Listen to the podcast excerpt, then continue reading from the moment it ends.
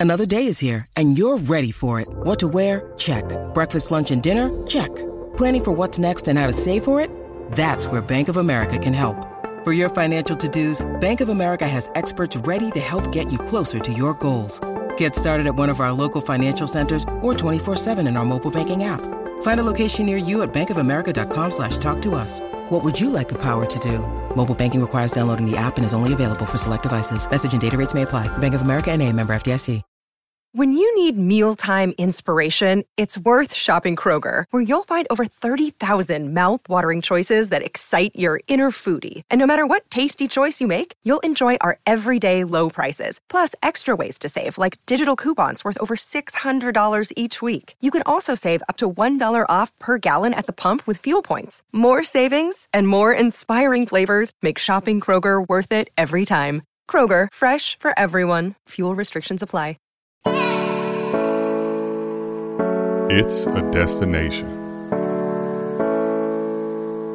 We are finally here.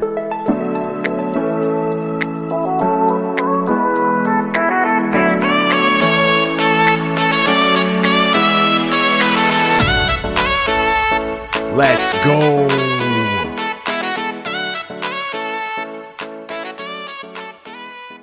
What is good, everyone? Welcome back to another episode of Destination Dynasty. I am your gracious host, Scott Connor. You can find me on X at Charles Chill FFB.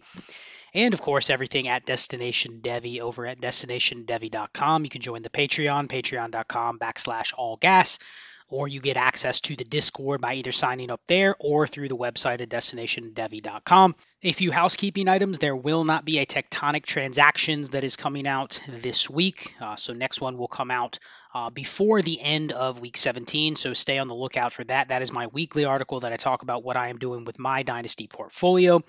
Uh, and there will be a Dynasty portfolio weekly that will come out later this week. I'll be traveling and will not be able to record that probably until the back half of this week coming up after Christmas.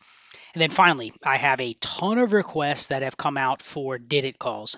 The app is D I D I T, Did It on iOS. And if you're interested, it is essentially like a FaceTime call where you can talk about your roster construction one on one with your dynasty team with screen sharing. I'll go through and do a full war analysis and roster construction analysis for you. The first call is free, so download the app, message me either on Discord or anywhere else you may find me, and we will set up a time. I'm going to be working on a schedule. I've had literally so many inquiries to set up did it calls that I have to come up with some sort of schedule. So I'll probably set up here a Google Sheet or something to track the calls because uh, a lot of people want to take advantage of that first time call where essentially we can talk for hour, hour and a half. There's been a few that have lasted over an hour and a half, literally going through the bare bones of your roster. So download the Did It app and message me if you're interested in setting up a free call. Then finally, trades in five. Will we be taking this week off with trades in five? Just a lot going on with the holiday week, so no trades in five this week. Probably will be a mannequin chill though from Shane and I. We'll find a time to get that recorded.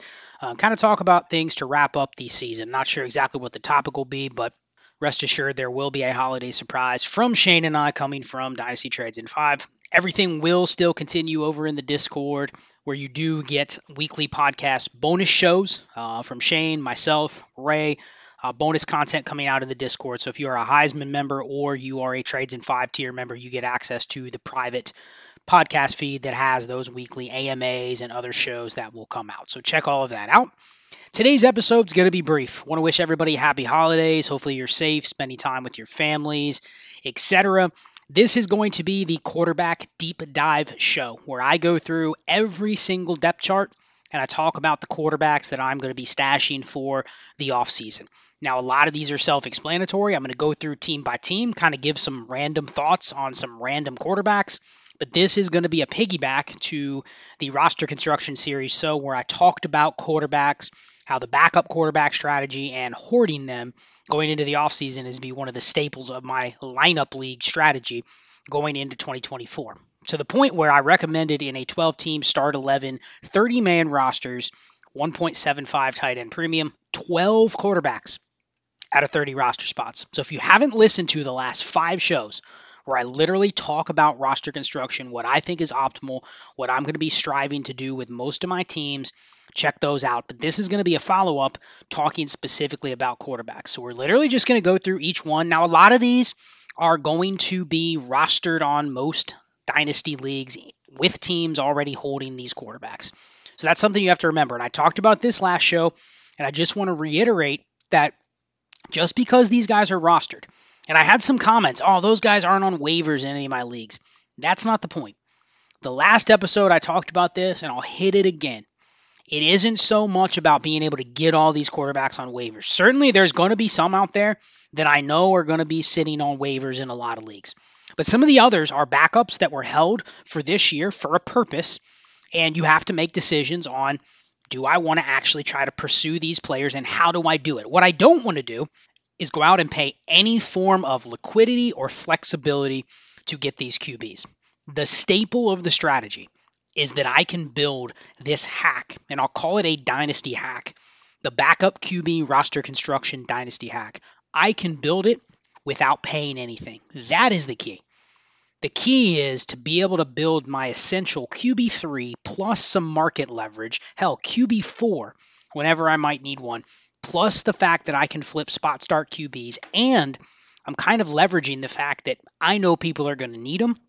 And I'm going to be the bank that people are going to need to come to to get the backup QBs. But the biggest key is to take advantage of the volatility, which is why we're going to go into the offseason starting with trying to roster 12 out of 30 of my roster spots being backup QBs. Now, some of those are going to cycle in, some of those are going to fade out. Hell, there's going to be some guys that retire. There's going to be other guys where they draft a rookie, and now the rookie is pushing the backup for the backup job next year. You got to keep an eye on all of those. There's going to be movement in the quarterback landscape, but the idea is I'm starting moves ahead of all of my opponents.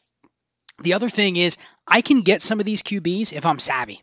There are moves, and we've talked about them on prior shows. We've talked about it on Trades in Five a million times. Tier down trades, pivot trades, pivots within the same tier, pivots up and down the draft board when the rookie drafts get closer. Getting backup quarterbacks thrown in. It's the same strategy as pivoting off of, you know, a leverage deal where you're getting two running back chips for one. All of that to be said, I can probably build this quarterback room to hit the 12 number and I don't have to pay anything. And when I mean I don't have to pay anything, sure, I'm paying somebody else's preferences. I've tier off one receiver for another and I get a couple backup QBs thrown in. I'm tiering off of the 302 rookie pick and I'm getting the 307. I'm getting a backup QB thrown in. Sure, I'm giving up something on paper, but I've already done the analysis to say that I'm not really giving up much other than maybe a couple percentage points in terms of the shot on a player or two players that I have in the same tier. So essentially, I'm building this type of roster construction for free. That's the key. What I don't want to do is go, you know what, I'm going to start giving up thirds for backup QBs. There's a time for that. It's later on in the offseason. There's a time for that. It's during the season when you need those spot starters, but not now.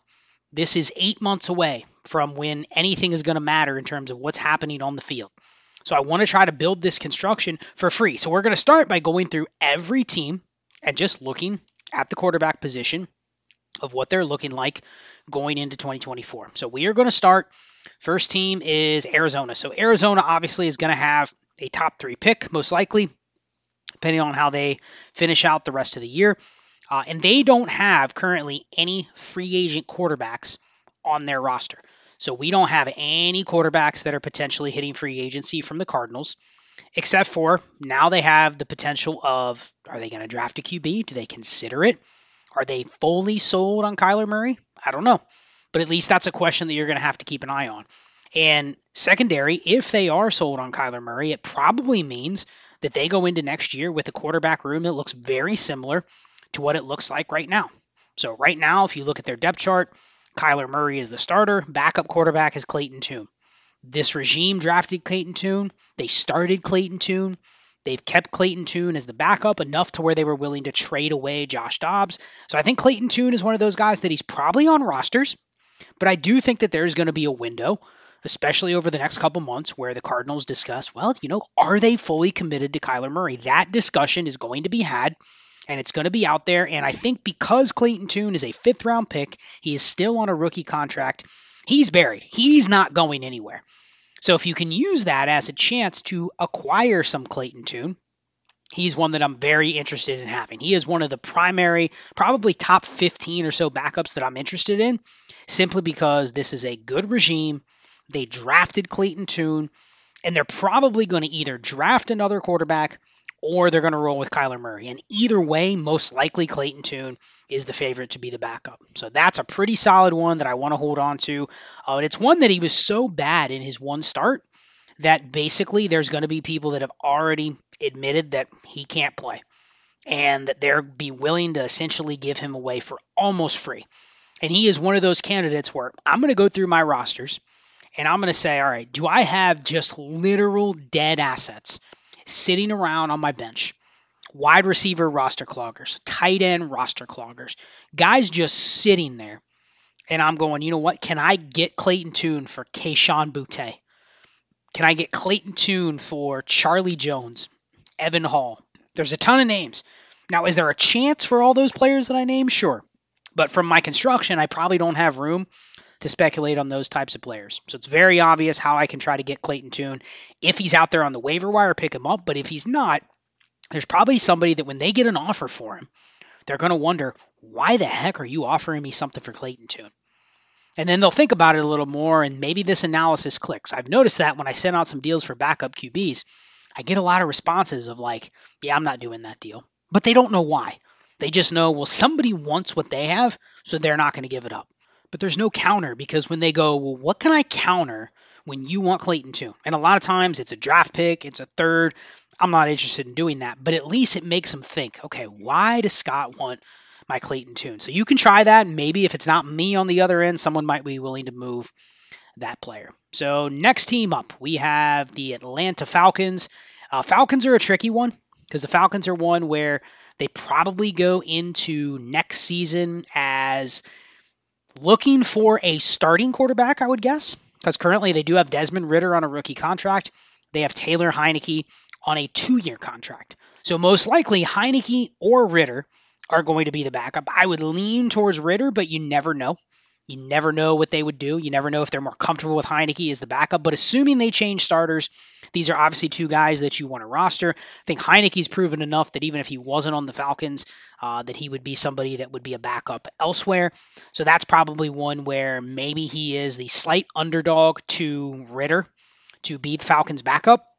But if you look at his contract, so going into 2024, he only has a $2 million dead cap. So if they do end up getting another quarterback, it's potential that Heinicke could be the one that's moved and or cut. I would guess that there might be a team that's willing to pay him the 7 million that he's earning. So there's a chance that maybe they could trade him to be a backup somewhere else. The idea is both of these guys are going to be coveted. Um, I'm trying to take advantage of if either one of them start to get pushed out, or if it starts to get really, really strong that the Falcons are going to replace their starter as is right now, either Heinicke or Ridder, which I think it's almost a given that they're going to look at that in the offseason. I want to get both of these guys on my roster. So chalk both of those guys up as players that I'm very, very interested in acquiring. Listen, neither of them are probably good enough to be full time starters, but both of them are fine as backups. If I ever need them to get in there, they're in that category of previous years of like a Gardner Minshew or like a Drew Lock. When they get in there, they're no different than a mid tier QB2. You already know that they belong in the NFL as a backup. They're good enough. They've both scored fantasy points in the past, so no problem trying to acquire as many shares as I can of both of those QBs. So the next up is the Baltimore Ravens. So the Ravens in 2024, Tyler Huntley is a free agent. He has been the backup in Baltimore for five years now. I believe he's been with the Ravens since 2019 or 2020. So 2020 came into the league. So he will be a free agent. He was an undrafted free agent, so he was an exclusive rights player last year, back again with the Ravens. The Ravens did sign Malik Cunningham off of the Patriots practice squad. And interesting because Malik Cunningham and Lamar Jackson have a relationship going back to Malik Cunningham played at Louisville after Lamar Jackson. So it's not an accident that I think they made that signing. Malik Cunningham is one that I'm very interested in continuing to pick up. I've been able to pick him up a couple times for free, and I'm interested in trying to get even more of Malik Cunningham. In terms of Tyler Huntley, I think Tyler Huntley's put enough on paper already that he's also somebody that is most likely uh, got a really good shot to be a player that somebody else brings in as a backup. So he's one that's probably already rostered in almost every Superflex league. He's been one of the most popular backup QBs over the last couple years. So he's probably on a roster everywhere. Uh, but he's also one of those guys that I'm interested in. He's still young. He's only 26 years old. Most likely he signs to be a backup or competes to be a backup somewhere else. Josh Johnson is also a free agent. Literally, the dude's been cut, brought back. He's been on, I think, 14 different NFL teams. So he's not really relevant. So Malik Cunningham, Lamar Jackson, that's probably looking like the favorite in the clubhouse to be the quarterback room next year. Now, it's a wild card with Cunningham. You never know. Maybe they bring back Huntley again and they go with Cunningham and Huntley. Uh, but the idea is I definitely want both of those guys on my teams next year. Uh, next up, we have the Buffalo Bills. So they have Kyle Allen currently as their backup. Kyle Allen is a unrestricted free agent next year. I've rostered a lot of Kyle Allen as a backup this year. Now he's one of those guys that really hasn't gotten in at all. So he hasn't really played, and we've really never seen him as the backup on Buffalo.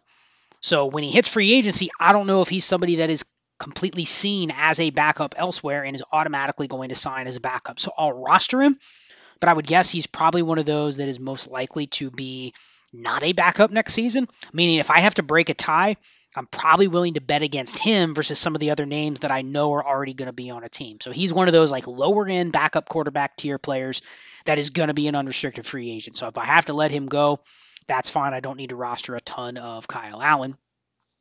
Panthers. So the Panthers don't have any quarterbacks that are free agents next year. And with the Panthers, you're looking at Bryce Young, obviously, is going to be their starter. Uh, currently, their backup this year is Andy Dalton. I can't imagine that they don't just keep Andy Dalton next year. He's signed through next year. He's a perfect backup to sit behind Bryce Young. So this is one that we know Andy Dalton has been in this spot for literally like five straight seasons now. And if he's in there, especially next year when you assume that they add weapons, Andy Dalton is one of the top 12 backups in the league. You know, he's 36 years old, I believe, at this point, and he's probably one that's got another year or two left in terms of being a backup. So definitely interested in rostering Andy Dalton, and he's the dude that gets cut in leagues.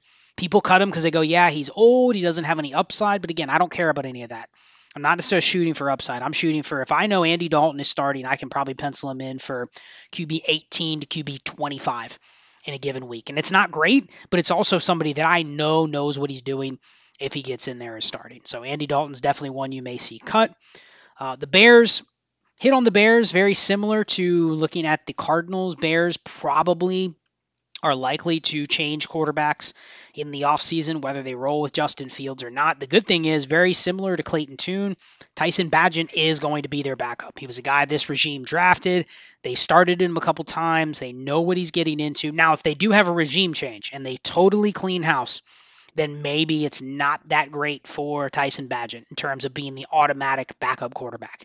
But if they do bring this offense back, especially the head coach and or the GM, I can't imagine that Tyson Bagent is not their quarterback or at least their backup quarterback going into the season. He's on a super cheap contract. He's already got starting experience. He's been the backup all year except for the first couple games where Nathan Peterman was ahead of him. So no issues. Tyson Bagent is one of the ones that I'm very, very interested in. Nathan Peterman is their third. No interest in rostering Nathan Peterman. We've seen him before. He's been on numerous teams and he's hardly ever been the backup option. So he's not somebody that I'm holding into even with this strategy. Uh, with the Bengals, so they're up next. Uh, Bengals backup quarterback Jake Browning, another guy that's gotten a lot of playing time this year. Uh, so Browning is a exclusive rights free agent meaning that he technically is a free agent, but the Bengals have his rights basically to sign him to a locked-in market contract. I believe it's like 980,000 or something like that. I heard it on a show that that's what they're going to be able to sign him to uh, for another one-year deal. Uh, 100% with what he's shown this year. Jake Browning will be the backup quarterback next year.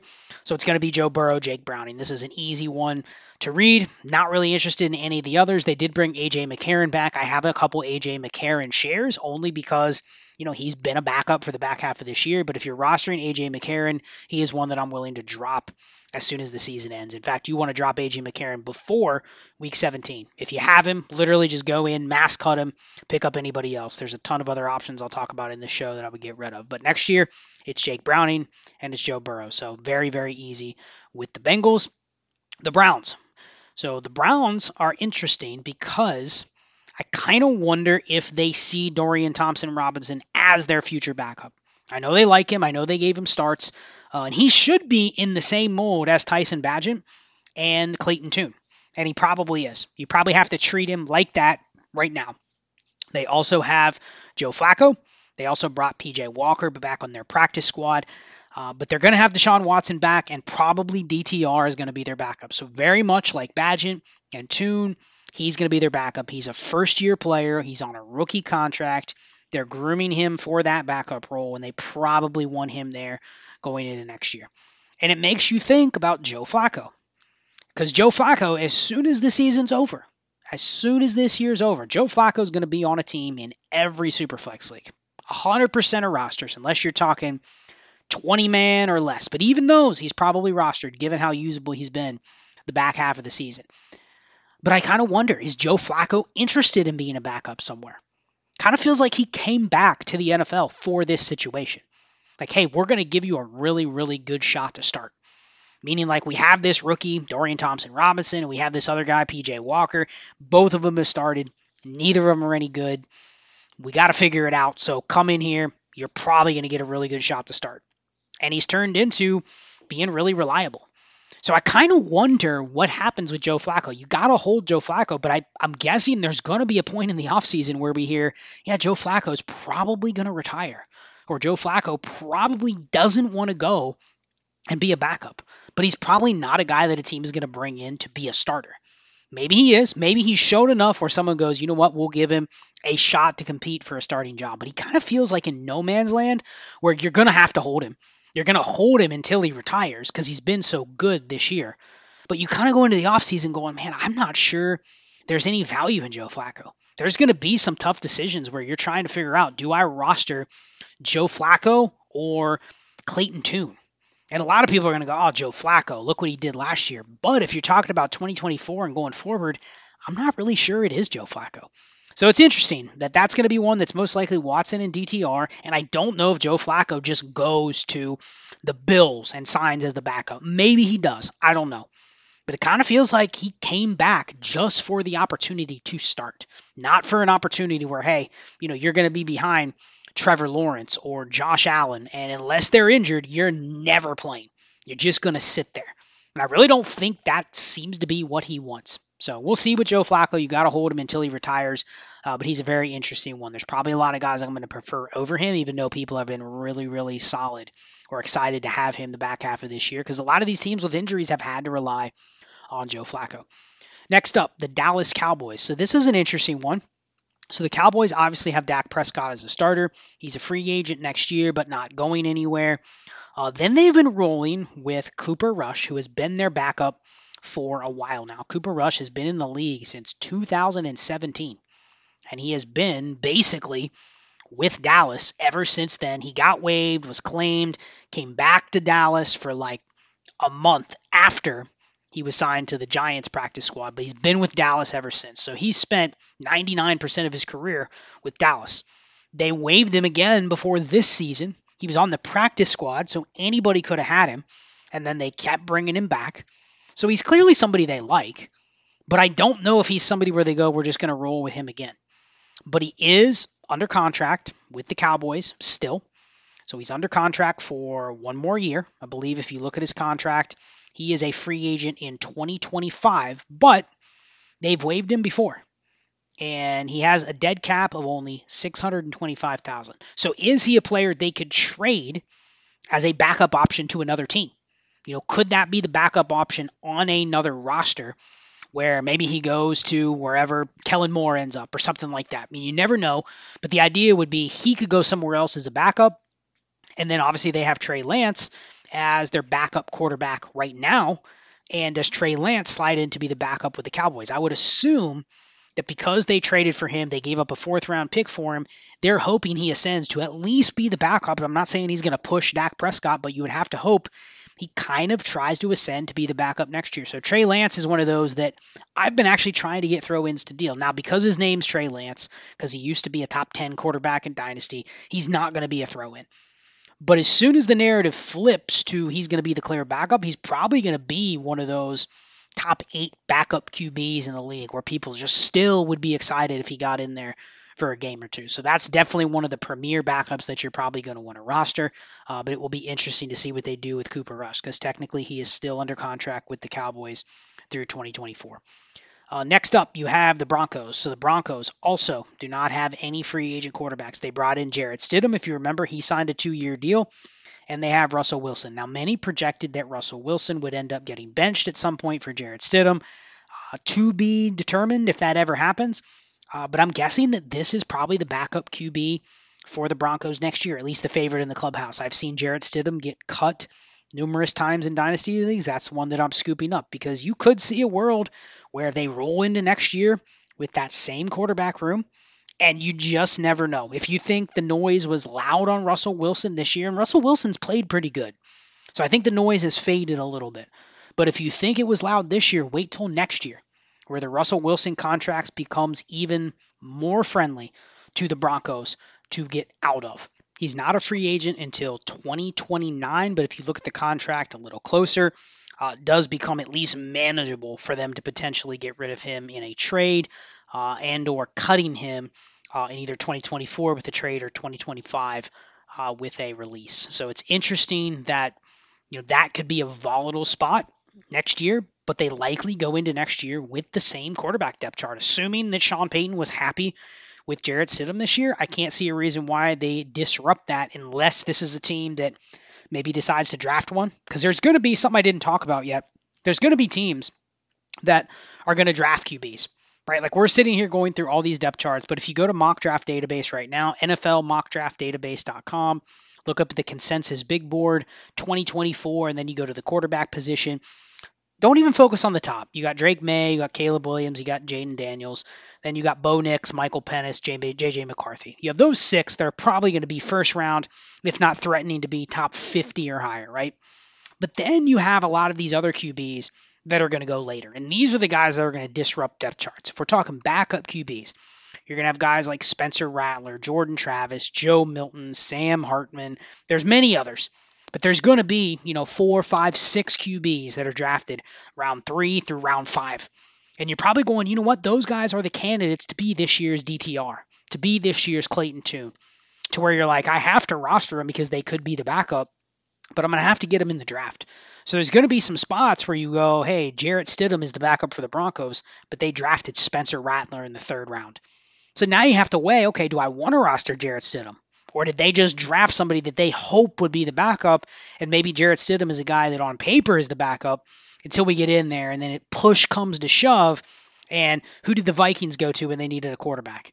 You know, it was Josh Dobbs after they saw Jaren Hall play for a half.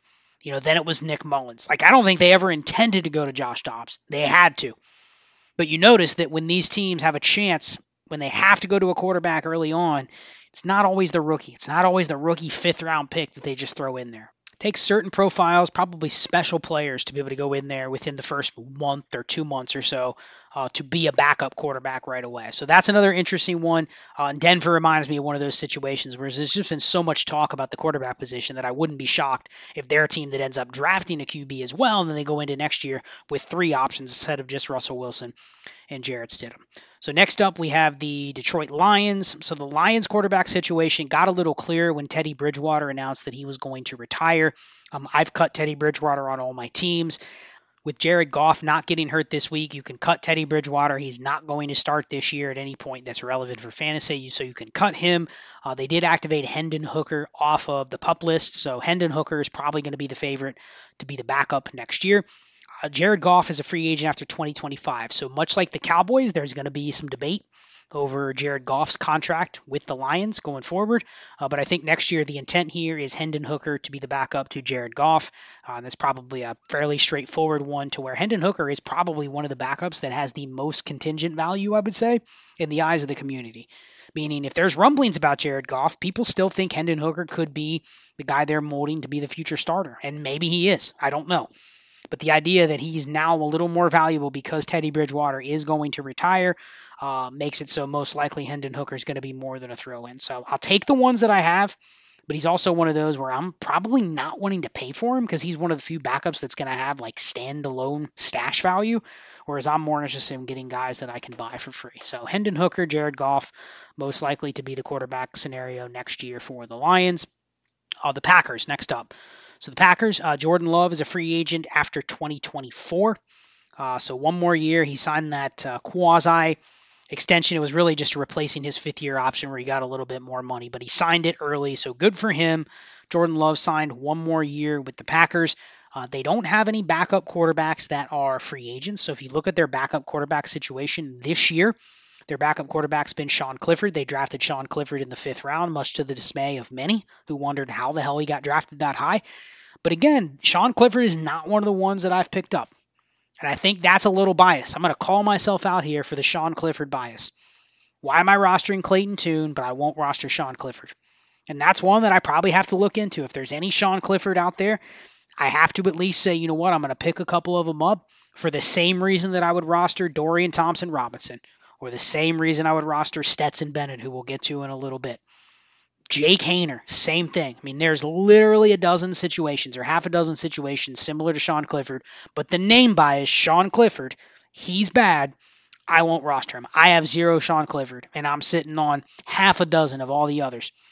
So, with that, because the regime drafted him, and because he's been the backup all year, it's hard not to say that's not what they're going to go into next year. Could they get somebody else? Yes, but I think the odds are very much the same as all the others that I mentioned. So Sean Clifford, Jordan Love going to be the Packers tandem next year at the quarterback position.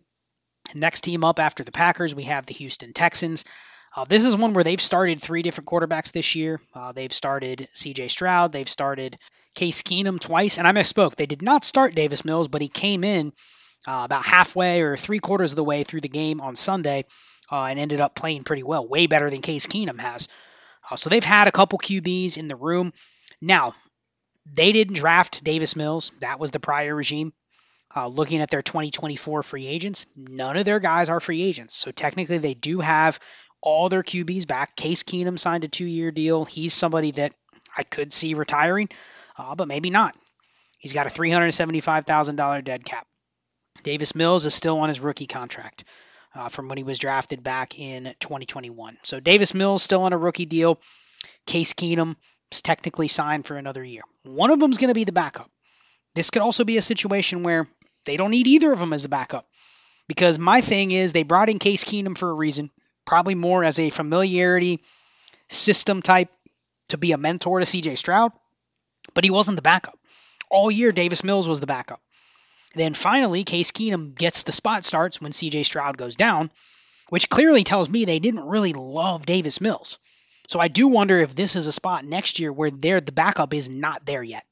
And even though they have two guys under contract, is there a different guy that comes in and is the Texans' backup? So I kind of wonder, you know, what happens with that situation going forward.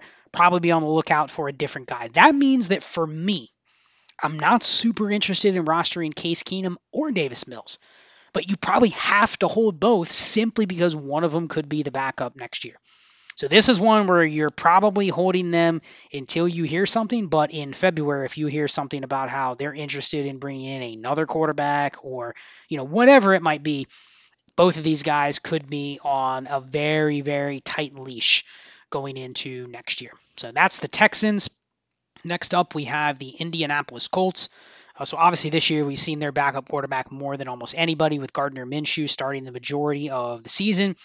Uh, Gardner Minshew is a free agent after this year, so he will be looking to go elsewhere. Probably has put enough out there this year to be a candidate to be a bridge starter somewhere. I don't think he's going to be seen as like in the Baker Mayfield category. I think he's probably more like Drew Lock. He's probably more, and somebody may pay him to be like Taylor Heinicke. That's another good example of where you may see a decent contract for Gardner Minshew, but he's a backup. I don't think he's somebody that you say, okay, he's going to compete for the job. Now, it may be a team that goes with a mid round QB. It may be a team like Minnesota, for instance, or someone like that, where you're like, all right, they draft a QB, but they also have Gardner Minshew. So I think he does have a really good shot to ascend to the Jacoby Brissett Taylor Heinicke range where you're like, all right, this is one of the top three backups in the league. And even if he's not the starter, there's going to be buzz throughout the offseason that he's going to have a chance to win the job outright because it's a rookie that might not be ready. So definitely one. He's probably in the range that's too hard to just buy, though, because people already know this. They already know he's a free agent. They already know he's played before. So he's not like somebody you can just get thrown in. Maybe you can. Maybe you can get him thrown into a deal. Uh, but I think he's good enough to where you look at him the rest of his career, he's probably going to have a lot of other starts in the NFL. So he's one where if you just have him, or if you can get him for something nondescript, can you trade somebody like a Skyy Moore for him? You know, something like that, something that someone else may go, you know what, I'll at least take that over some backup QB. Like I think there's a chance you can get that type of deal done. Give two of those players, hell, three of those players for a guy like Minshew, and I would do it. I'm just not really interested, especially if people aren't sure if he might get a shot to start. I'm not interested in paying that price because that's more of like two thirds, late second type of price, and I'm just not interested in paying that for a guy that ultimately is most likely just going to be a backup next year. Uh, Sam Ehlinger is a free agent in 2025. He's still under contract with the Colts for another year, uh, still on a rookie deal, but he was a prior regime guy. He's been third string all year. Not really interested in rostering him, but I wanted just to mention because he's been there, he has started a little bit in the past. Uh, so the Jaguars, 2024 free agents for the Jaguars. Uh, they do not have any. CJ Beathard is still under contract with the Jaguars for 2024. He's been there for a while. We'll see. I mean, he's somebody that came over when he was drafted from San Francisco uh, is now with the Jags. He's been in Jacksonville for a couple years. So it'll be interesting to see what they do with Beathard. I mean, he technically is there. He's been okay when they've put him in there, but I wonder if this is a team that may go for a better quarterback, especially because Trevor Lawrence has been banged up quite a bit. Do they want to have a better backup? I don't know. But right now, CJ Beathard is there. He is the backup. I have him on a ton of teams because I've stashed him from this year. And as much as I want to go, yeah, he's CJ Beathard, blah, blah, blah, he was a third round pick. He's been in a couple really good systems in his career.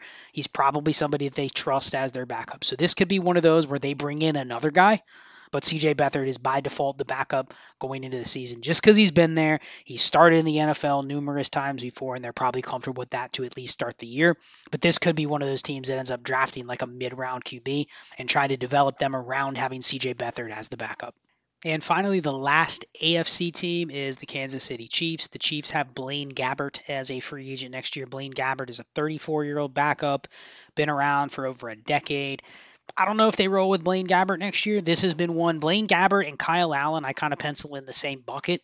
I'm not sure they're backups with a lot of other teams, but they easily could be the backup again uh, with the place that they've been for now a couple years. So Blaine Gabbert, he was the backup for Tom Brady he could go back to be the backup for Patrick Mahomes with the Chiefs. So maybe they return, but he's probably in the Kyle Allen bucket. I'll roster him for now, but he's probably one that's on very, very thin ice going into the offseason, depending on what the Chiefs may do.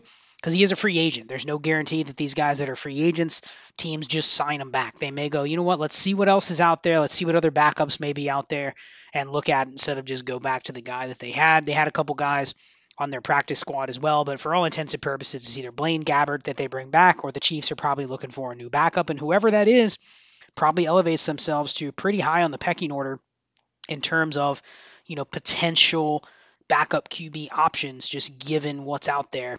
And I mentioned this was the last AFC team. I've done them in alphabetical order, not by conference. But the point is, with the Chiefs, probably whoever they end up with the backup position next year is probably one you're going to be really, really interested in, given the Andy Reid offense. Next up, we have the Las Vegas Raiders. So obviously, they had Jimmy Garoppolo this year, uh, and they also had Aidan O'Connell starting for the most of the second part of the year. Garoppolo's still under contract. I can't imagine that they bring Garoppolo back. You don't survive getting benched and a regime change, and you remain. His contract, he was technically signed for three years, uh, but some of that was fake on the back end.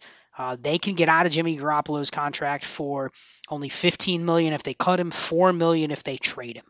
So whether they eat that or not, I don't see a way that he's back. I can't imagine he comes back to go, well, I'm going to stay in Las Vegas when clearly it's going to be a new regime.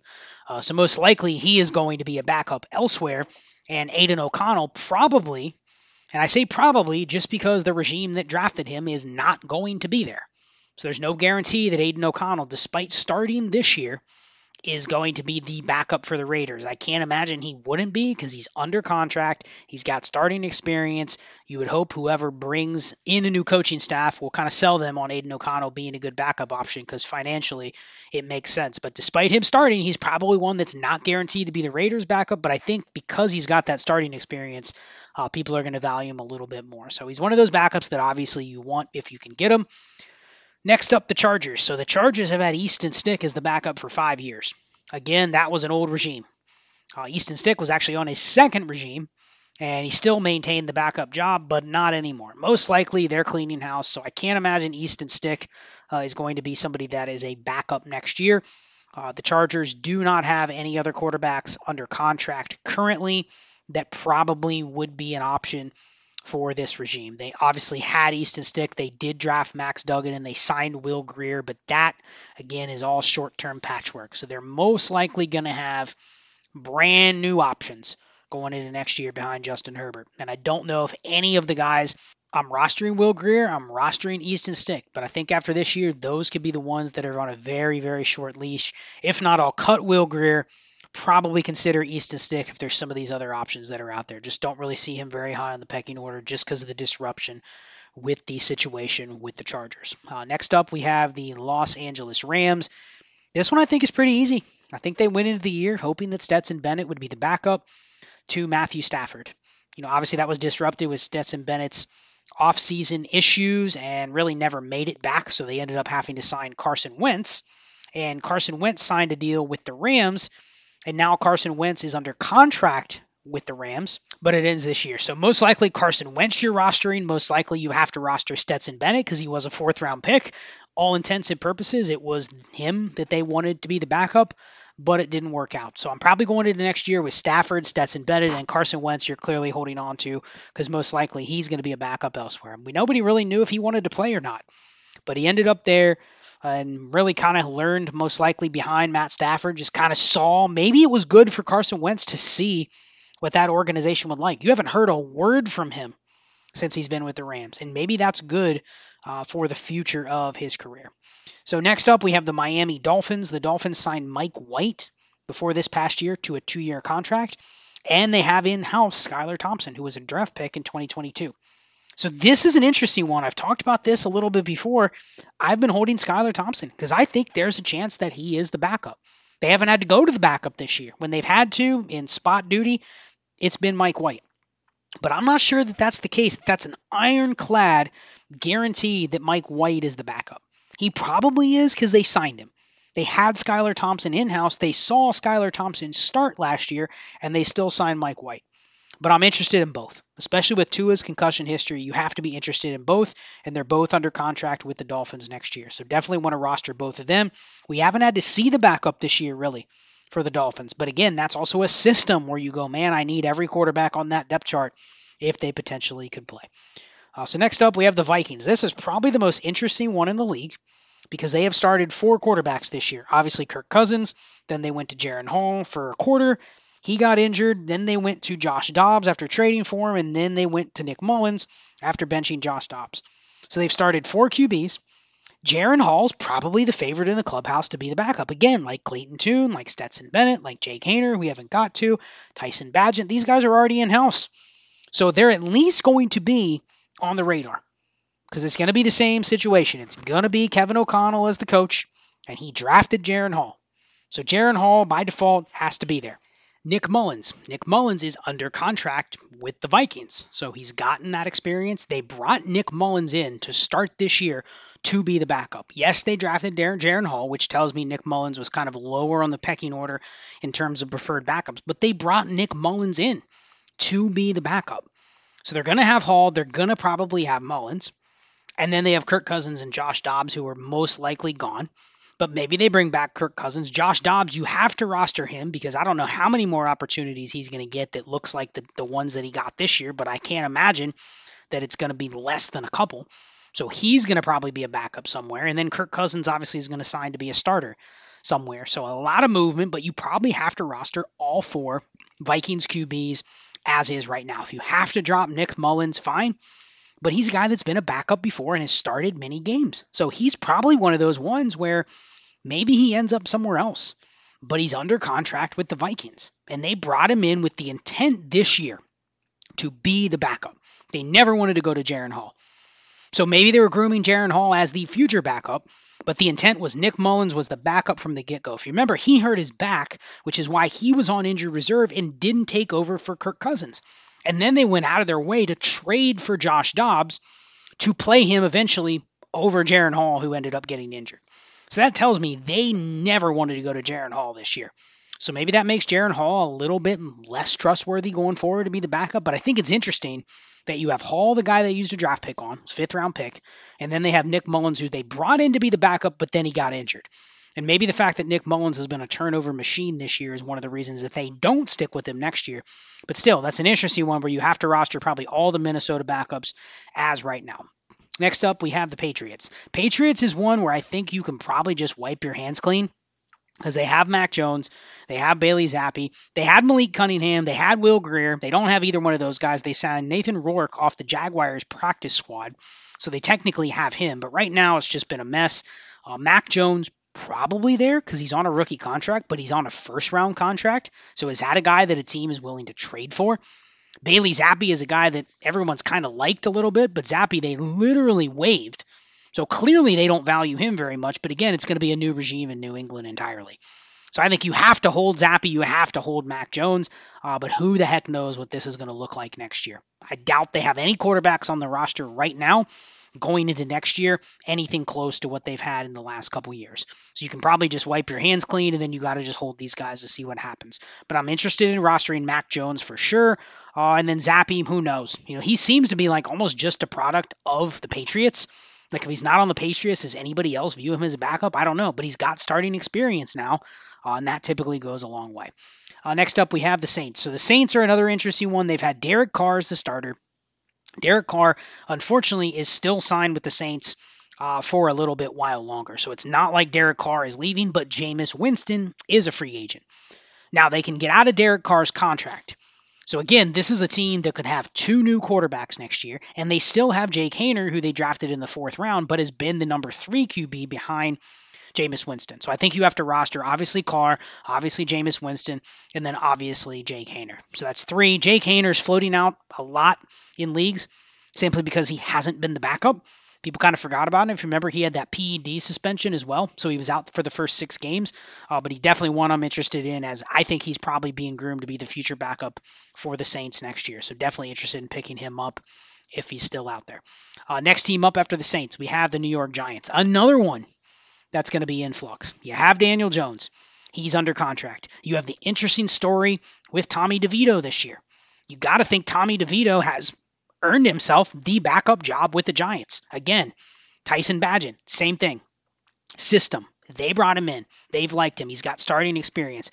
And he's kind of got a little bit of like a celebrity in him now to where he's probably the perfect backup for the Giants. If they deem that he's good enough at quarterback, actually, he's probably the perfect backup for the Giants. Then you have Tyrod Taylor. So Tyrod Taylor technically is a free agent, but he's always been the one that has followed Daboll as being the backup. He brought him over from Buffalo. If you remember, Tyrod Taylor was with Daboll in Buffalo. Now, I doubt they go back to Tyrod Taylor. He'll be 35 next year. He's been around for a long time, always injured. Even came in this year, got a chance. You thought he would be the starter the rest of the year. Boom. He can't even get through three games, and he's injured again. So probably they don't go back to Tyrod Taylor, but Tyrod is still one that he's probably a backup in the NFL. So you got to hold on to him. So right now you have three Giants QBs you have to hold into the offseason. None of them may be the starter on the Giants next year.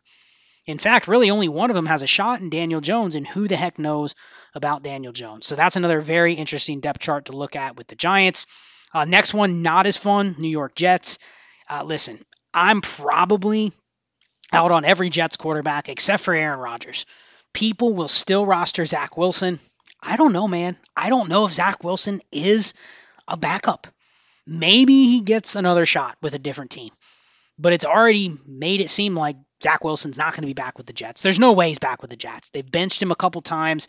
He's gotten benched for Trevor Siemian, Tim Boyle. I know he got injured, so Trevor Siemian started, but I don't see him being back with the Jets. And I kind of wonder does the league view Zach Wilson as a backup? I don't know. So you probably have to hold him just because, you know, any quarterback that could be on a two deep and the fact that he's a first round pick. Now that I think about it more, he's going to get a shot. Someone's going to bring in Zach Wilson. Maybe a shot with a different system where someone thinks they kind of can rehab him into being a good backup. Uh, so you got to hold him. Nobody else I'm really interested in rostering on the Jets. Not rostering uh, Trevor Siemian, even though he's starting the rest of the year, he's not good. Remember, he had an opportunity to win the Bengals backup job, and he got cut. And all they had was Jake Browning. Now, in hindsight, that looks like it was probably a good decision, but still, the point was he couldn't even make a team that had an injured quarterback in training camp. I mean, they only had Jake Browning and Trevor Siemian when Burrow had the calf injury, and they still cut Trevor Siemian. So I just can't see Trevor Siemian being somebody that's worth holding. Uh, another interesting one. We're interesting one after interesting one. We have the Philadelphia Eagles. Obviously, Jalen Hurts is their starter, long-term starter. They've had Marcus Mariota as their backup for almost the majority of the year. He's the one that's come in when Jalen Hurts hasn't played a snap. He's been listed as a backup. However, they did draft Tanner McKee in the sixth round. Again, this regime, this is a guy that's been off the radar, but Marcus Mariota is a free agent.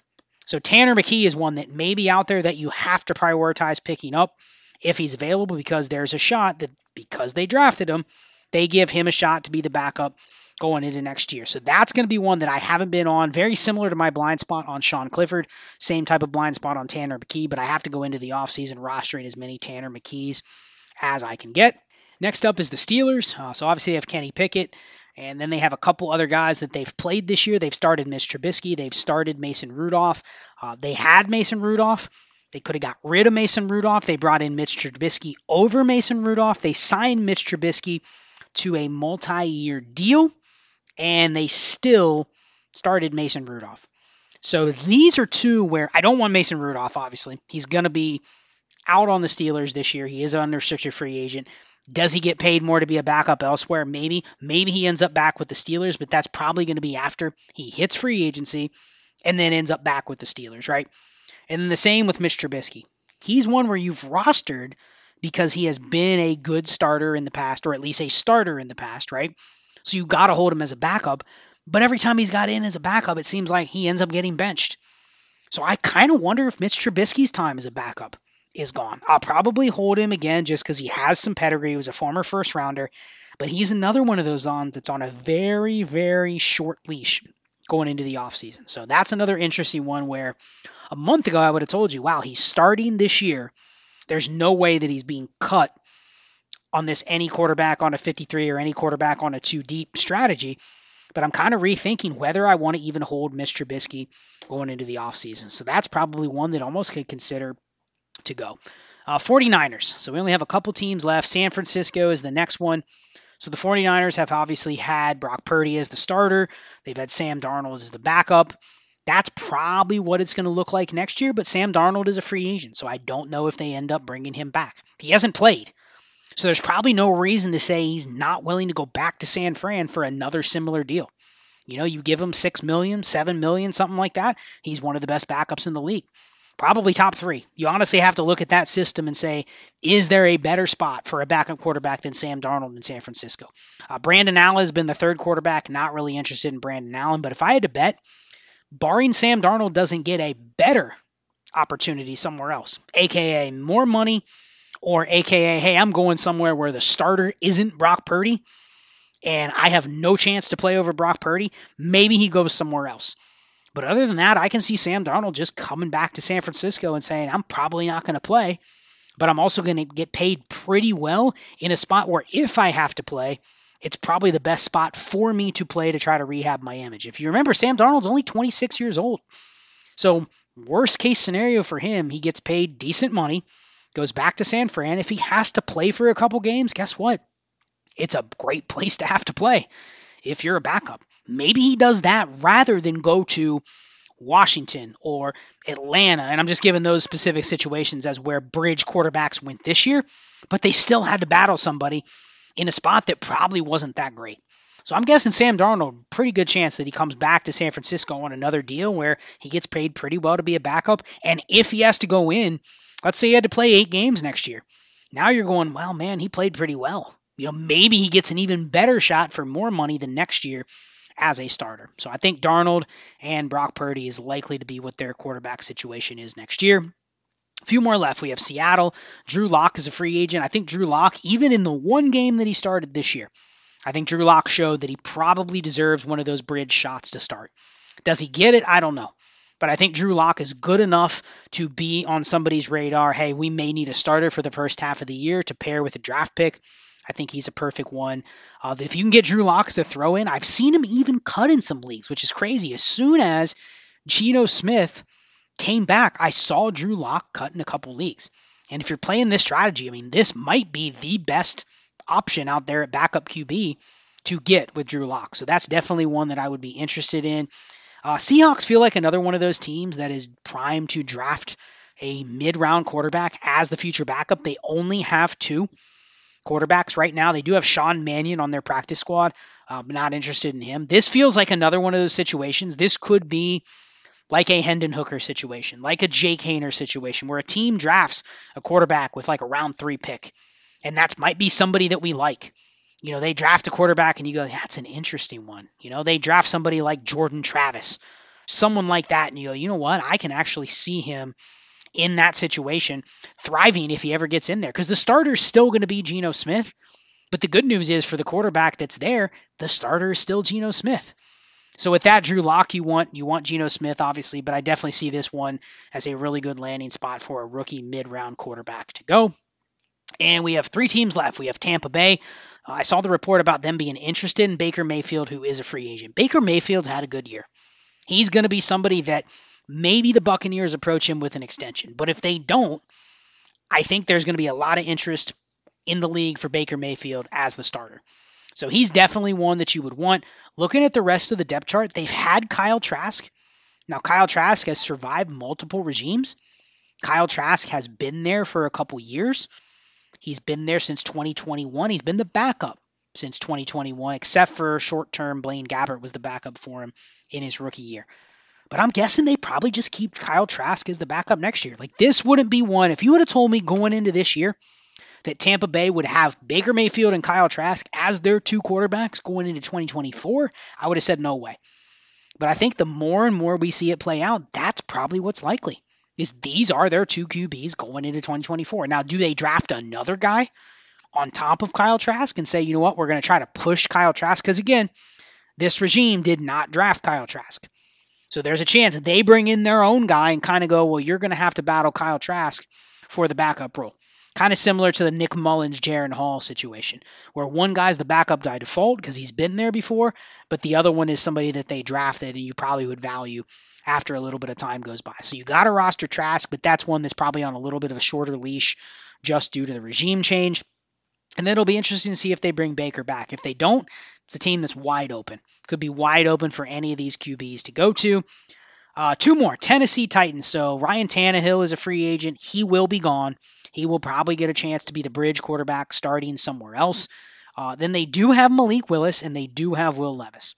Malik Willis is an interesting one because Will Levis probably is the favorite to start for the Titans next year, right? You know, they just lost this week's game with him out. Uh, probably the swan song for Ryan Tannehill. But Will Levis definitely will be the backup, if not the starter, next year. He's there. He's very valuable, a guy that started games. Somebody, I mean, he reminds me a little bit of Drew Lock to where you're like, he's good enough to be a starter, but at some point they may go, we can get a better guy. So we're willing to take that shot. That's exactly what happened with the Broncos, right? They gave Drew Lock two years, and then they're like, we can get Russell Wilson. Now, whether he ended up being better than Russell Wilson, that's not necessarily the case. But if you remember, they brought in Teddy Bridgewater. He went back and forth with starting against Drew Lock. And then boom, they had a chance to upgrade, so they moved on from Drew Lock. That's like the floor, I think, for Will Levis, which means he's going to be in this spot. He's going to be a quarterback you're going to want for a while. Malik Willis, I'm honestly not rostering Malik Willis for the reason I don't know if the Titans feel comfortable going into next year with Malik Willis as their backup. Maybe they do. And maybe that's bad strategy to not be in on somebody like Malik Willis.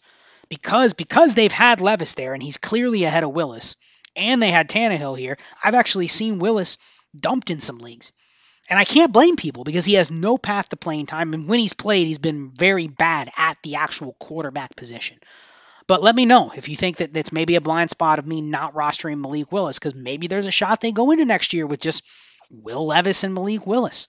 And maybe I'm going, okay, he's an injury away and a little bit of development from being maybe a higher upside spot start quarterback. So let me know if I have a blind spot on Malik Willis, but I just haven't really thought about trying to get him as a throw in. He's been one of the ones where I've automatically, my mind has said he's penciled into as somebody that's going to get lost in the shuffle. Maybe I'm wrong on that.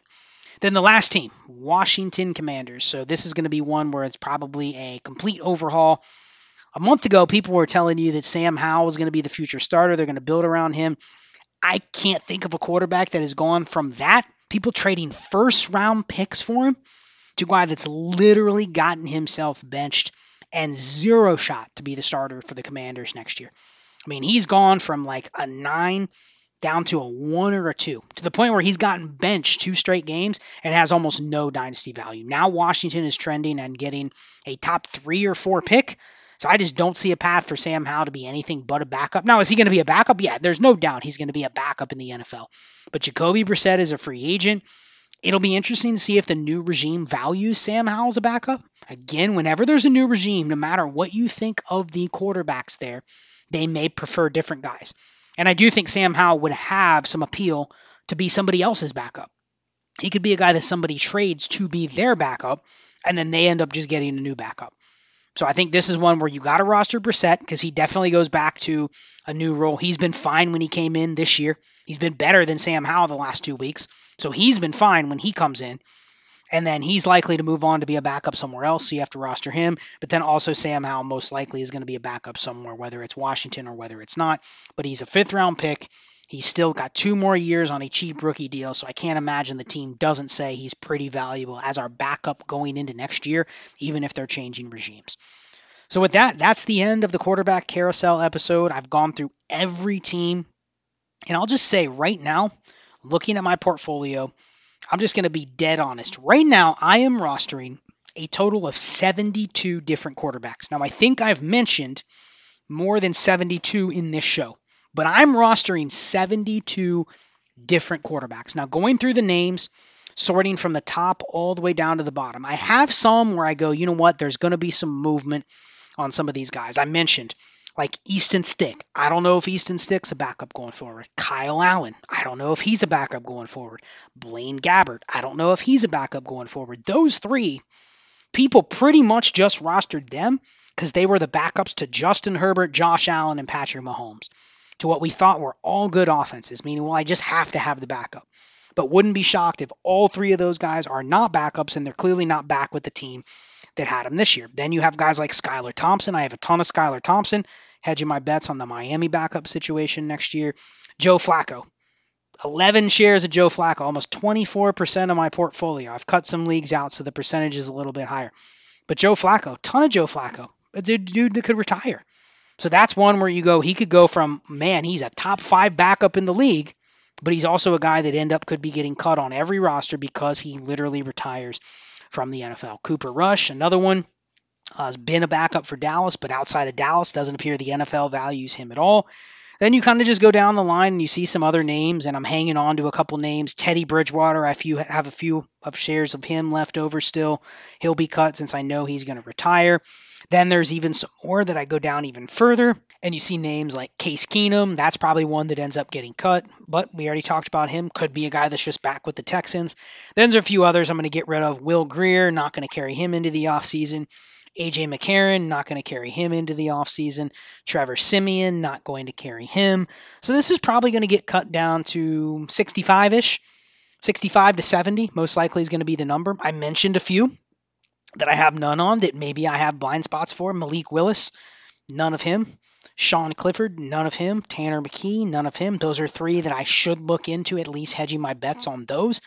Uh, but we're probably right around that 70 number. Maybe it's up to 75. I don't know. But I've gone through, gone through each team.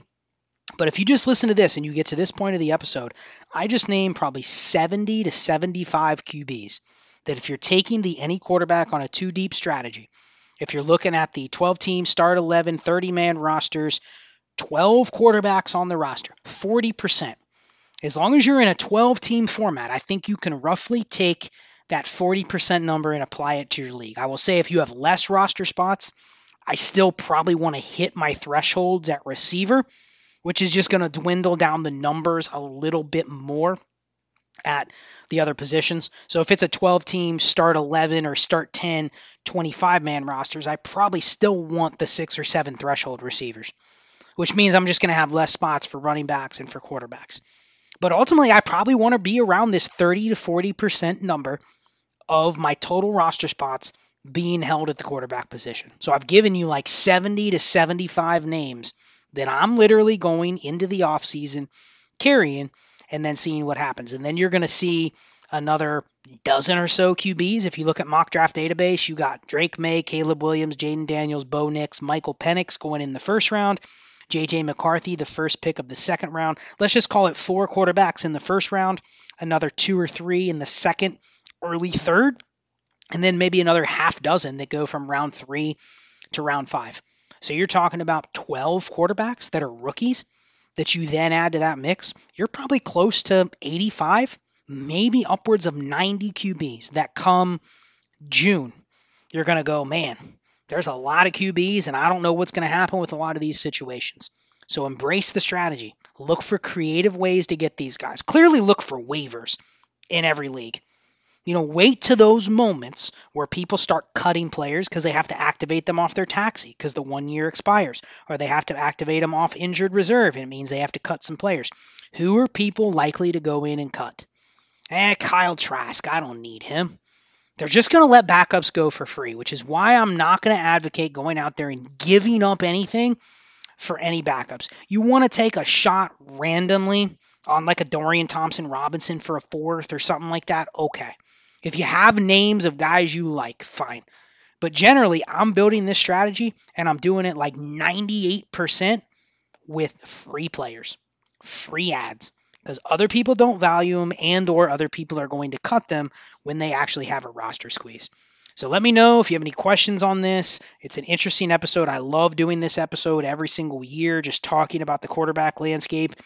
And it's amazing because this is a show that we've spent over an hour talking and I hardly started at all talking about any of the jobs that we're looking at as starters. I really didn't talk much at all about starting jobs because I don't care. I really don't care. You're either good for fantasy and you're in the top 20 or so, but then you look at the war and you go, anybody below that, I don't want to artificially value them because they are quote unquote starters a lot of these backups that could get opportunity are just as good for fantasy and just as valuable to have. And if you roster construct right, the biggest key, and this is the last time I'll talk about this for this year with this quarterback strategy, the biggest key is you look at the war, and the biggest takeaway is that if you can construct right and give yourself the flexibility to roster seven, eight, nine backup quarterbacks, you literally have multiple QB3s and QB4s on your team already. You don't know when, you don't know against who, you don't necessarily know in what situation, but you have multiple QB3s and QB4s. You're literally sitting on a free Derek Carr, a free Mac Jones, a free Kenny Pickett. Where those guys have been for the last two years is exactly what you're sitting on for free by rostering a Taylor Heinicke, a Kyle Trask, you know, whatever the name is. You know, there's good situations, there's bad ones, there's one we like, there's ones we wouldn't. But look at Nick Mullens, look at Jake Browning. Those guys really aren't even any good. But for fantasy, they've been the same as those other starters that people value because, well, hey, Kenny Pickett, he's a starter. Yeah, he's got a job, so I value him at least a second round pick. Meanwhile, I go, okay, sure, give me that second, but make sure you throw in Nick Mullens. Well, he's on injured reserve, but I know he's the Vikings backup. So that's the strategy in a nutshell. Let me know if you have any questions on it. Check out the roster construction series. The five previous episodes of Destination Dynasty was the roster construction series going by position, by position, and then talking a little strategy in the fifth episode. And this is a perfect piggyback on it. So, with that, I will go ahead and sign off for the week. Check out everything at destinationdevy.com. Oh, and Destination Chill this week 8 p.m. Eastern Time, Ray and I will be back with a very special type of episode. I think if you loved Destination Dynasty, if you loved the roster construction episode, if you like this kind of talk, you need to be there Wednesday night, 8 o'clock on the Destination Devy YouTube channel. Ray and I will be doing a special episode of Destination Chill, something different than what we have done before.